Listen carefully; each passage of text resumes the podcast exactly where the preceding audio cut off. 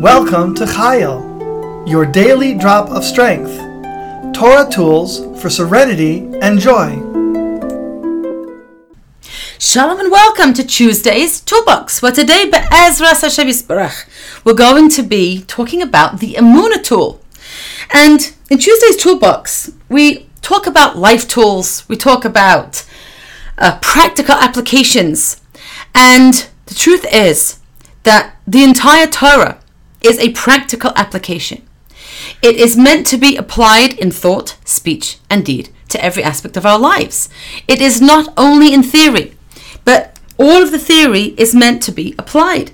As it says in Pirkei Avos, that the learning is not the most important thing, but the application is the most important thing. That whoever's deeds exceed their wisdom, their wisdom is bound to bound to last. But whoever's wisdom exceeds their deeds, then their wisdom will not last, because it's only the deeds attaching whatever we know and understand to our deeds that's going to create a continuity for those ideas, as lofty as they may be, if we don't have any application of them.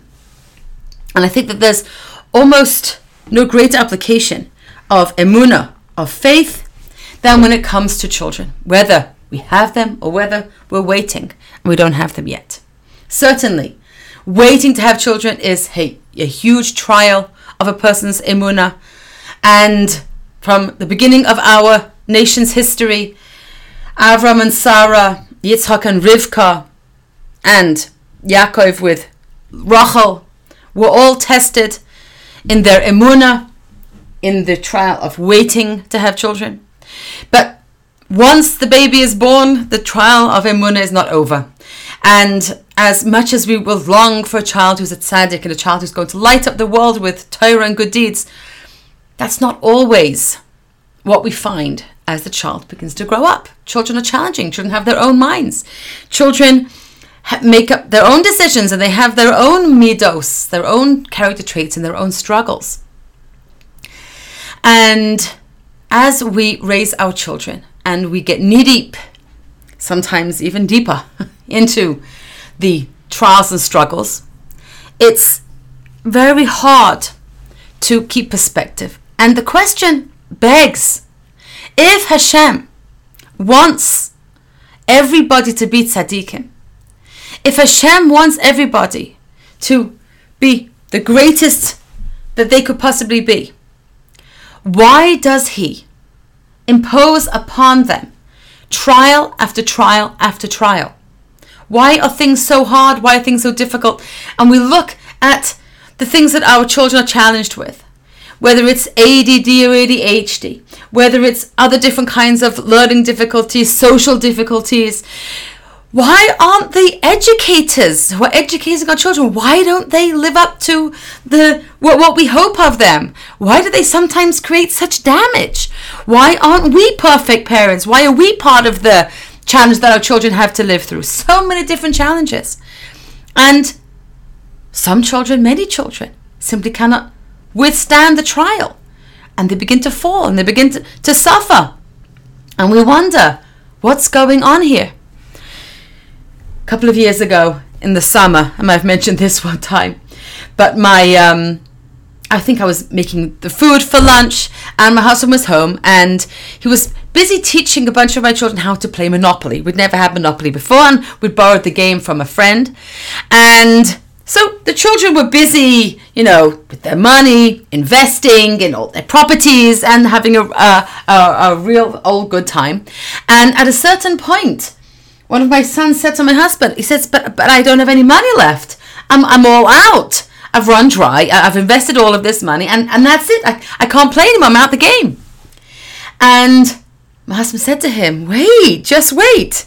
Now is where you sit back and watch it all come back. You just have to wait now. You've invested. Now you have to wait.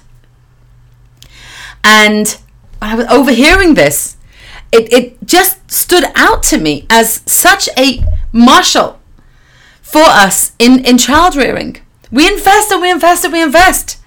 And at a certain point, when the trials are so serious and challenging and difficult, we say to ourselves, I'm just all burned out. I'm wrung up, wrung out like a like a schmatter, gone through a mangle. I don't know if any of you ever saw a mangle, but my mother, when I was a little girl, she still had a mangle in the backyard where the clothing would go through the mangle and squeeze out all the water. I saw what a piece of clothing looked like when it had gone through the mangle.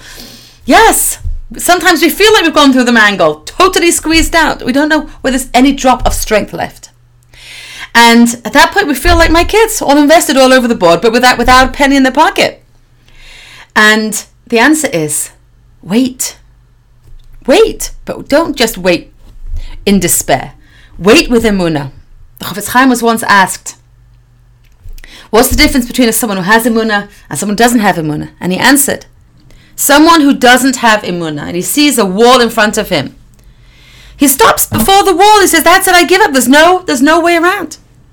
But a person who has emuna is bigger, he's higher, he's tall, he's able to peer over the wall and understand that there's there's a continuity, there's a hemshech, there's something over that wall. Even if we don't know how we can get over that wall.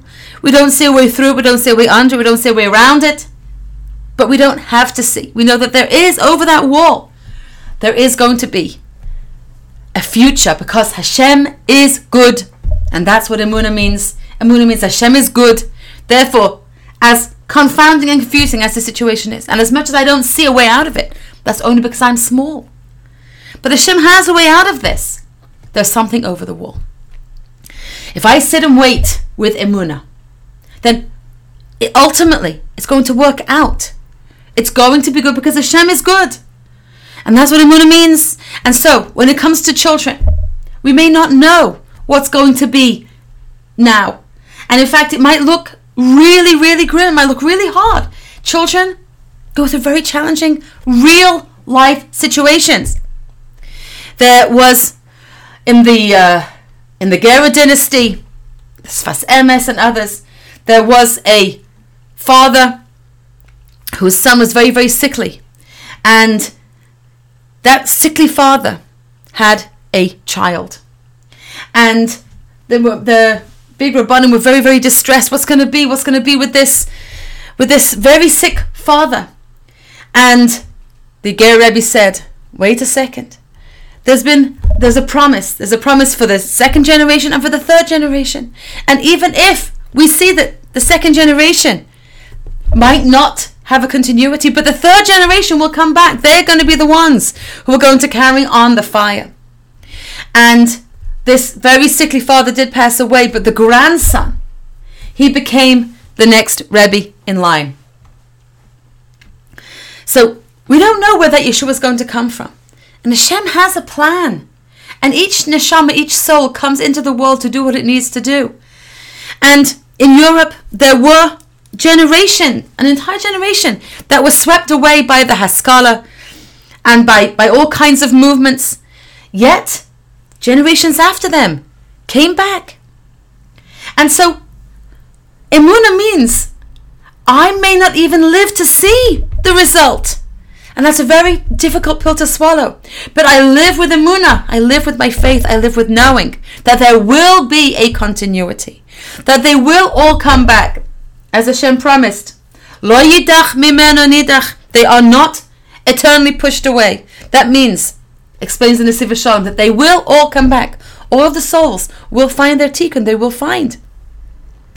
The, the way to fix them up to the depths of their souls the way that they did. And we had tzaddikim throughout the generations who knew how to fix up souls. The HaKadosh spent his life. The Baal Shem Tov spent his life fixing up souls, and there were still tzaddikim. That's what they do. We might not see them, we not know of them, but they spend their lives fixing up Jewish souls, making sure that the souls don't come down here without having done what they need to do. And our job is to have emuna. The job of us as simple Jews is to know Hashem is running the world. He has a plan. We do our best. We invest ourselves, even to the point of the last drop. We do what we could do. We don't hold back from doing. But together with that, we use the emuna tool. We know Hashem is good. He has a plan. Even if I don't know what's over the wall, but I know there is good over the wall. I know that there's going to be something coming. I know that beyond the present challenge, there is going to be a resolution, and all of it is going to come true. Whatever, whatever the good is that Hashem has in mind. So, whatever challenge that we have when it comes to children, whether it's waiting for children, whether it's waiting to get married to be able to have children, whether it's with young children that have their own struggles, whether it's teenage children who have their struggles and we're struggling with them, whether it's adult children who have their struggles, and adult children have their struggles. Just because a child is married, it doesn't mean that they happily ever after, as so many of the women in our community can testify to that truth. There's so many challenges. Let's take a minute now to help ourselves to peer over that wall. And in our minds now, let's just sit back or lie back if you can and breathe in deeply. Fill your lungs with air and breathe out. And just breathing deeply brings a release of positive hormones into the body, which relax us and allow us access to the positive thoughts in our mind. So breathe again in your nose, breathing out of your mouth, emptying out your lungs. With your eyes closed now, imagine yourself walking up to the wall of your present challenge with children. Again, whatever that challenge is. And there's a mural painted all over the wall. Imagine scenes of the challenge challenge of waiting, the challenge of conflict, the challenge of pain and sadness, challenge of confusion. Take a minute to look at the murals all over the wall of the challenge.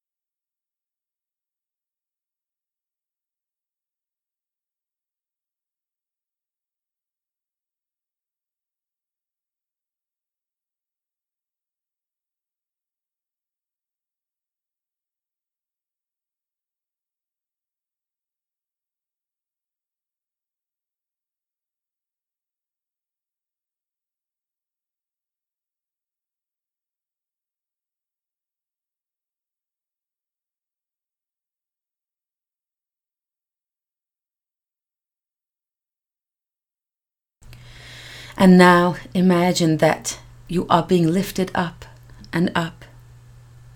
Maybe there's a ladder that you're allowed to climb up on the mural and look over. Maybe there are wings lifting you.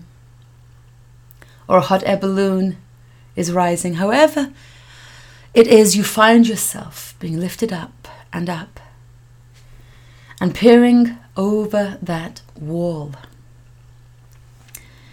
Over the wall Take a minute now to imagine whatever you would like to be the ultimate resolution in its most fantastic, fantastic variation. Take a minute to imagine it now.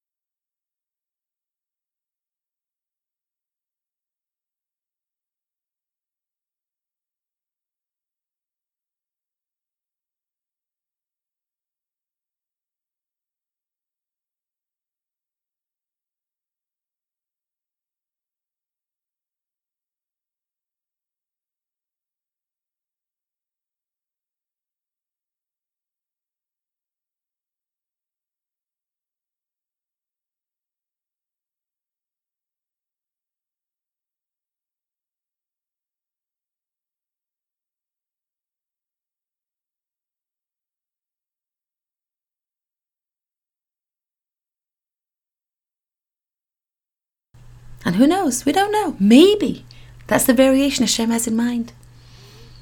Thank you so much for joining me today. I look forward to joining you again. Mietz Hashem tomorrow.